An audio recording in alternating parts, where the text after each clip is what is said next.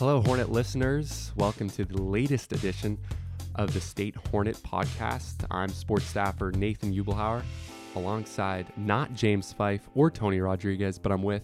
Ray Purscell, an arts and entertainment staffer. Well, cool, Ray. Are you excited? I am excited. Cool. So let's start with breaking news. Uh, Sacramento State President Robert Nelsen announced his retirement this week. Nelsen announced that he will officially step down on July 1st, 2023. He made the announcement in a video with his wife sent out on a campus wide email. Nelsen first came to the school as president in 2015. He was quite visibly emotional in the video, saying, quote, Retirement is not easy. I'm not looking forward to July. But change is good.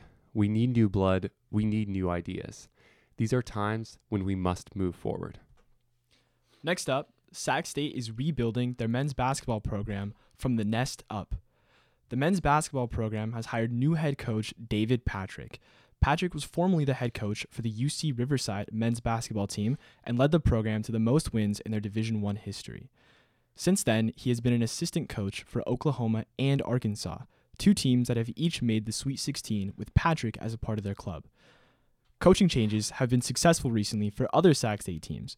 The men's basketball program is hoping to keep that ball rolling. This isn't the only revamp the team is getting, however. The Nest, their home court, has been freshly painted recently. Next up, Election Day is this Tuesday, November 8th. Let's take a look at the seven propositions on the ballot this year.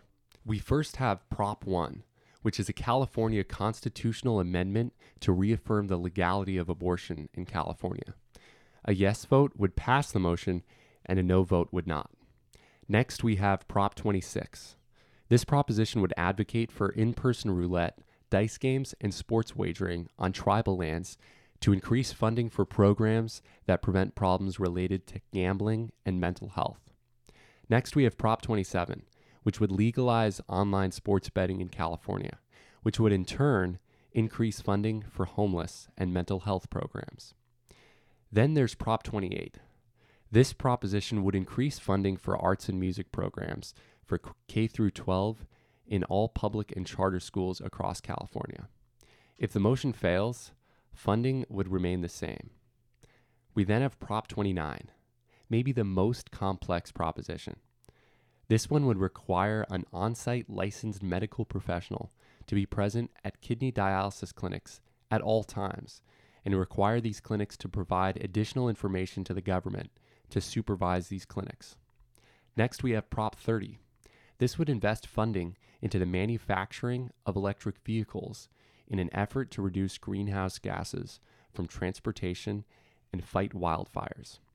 To do this, the state would incur an additional tax of 1.75% on taxpayers who make over $2 million annually. Finally, we have Proposition 31, which would prohibit the sale of flavored tobacco products in retail stores across California. For more information, you can check out the official California Voter Guide. On a lighter note, arts and entertainment staffer Julie Blunt notes her five most anticipated books to look out for. She recommends Alone with You in the Ether by Olivia Blake, releasing November 29th as a gray and gut wrenching story. She also recommends The Atlas Paradox, released on October 25th, also written by Olivia Blake. This book is the second in the Atlas series and features supernatural abilities in a dark academia setting. A Light in the Flame, releasing November 11th, is the next one she recommends. It is a fantasy romance novel by Jennifer L. Armentrout. Next is A Day of the Fallen Night by Samantha Shannon, releasing on February 28, 2023. This one serves as a world builder in the Roots of Chaos series. Finally, Foul Lady Fortune by Chloe Gong is a newly released retelling of Romeo and Juliet that our arts and entertainment staffer is itching to read.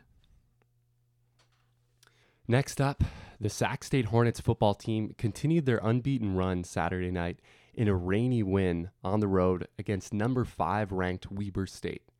The final score of the game was 33 to 30. The Hornets had the lead for most of the contest, even at one point taking a 16 point lead in the second half. With that being said, Weber State nearly overcame the deficit, coming within three points of Sac State. Thanks to kicker Kyle Sentkowski scoring late, Weber State was never able to take the lead. Despite a close contest in the last couple of weeks, the Hornets are now 9 and 0 overall and take first place in the Big Sky standings while they sit second in the FCS coaches poll. All right, Ray, anything else? No, it's been a pleasure. Yeah, awesome. Well, thanks for listening to the State Hornet podcast. Once again, I'm Nathan Uebelhoer. I'm Ray Purscell. Goodbye for now.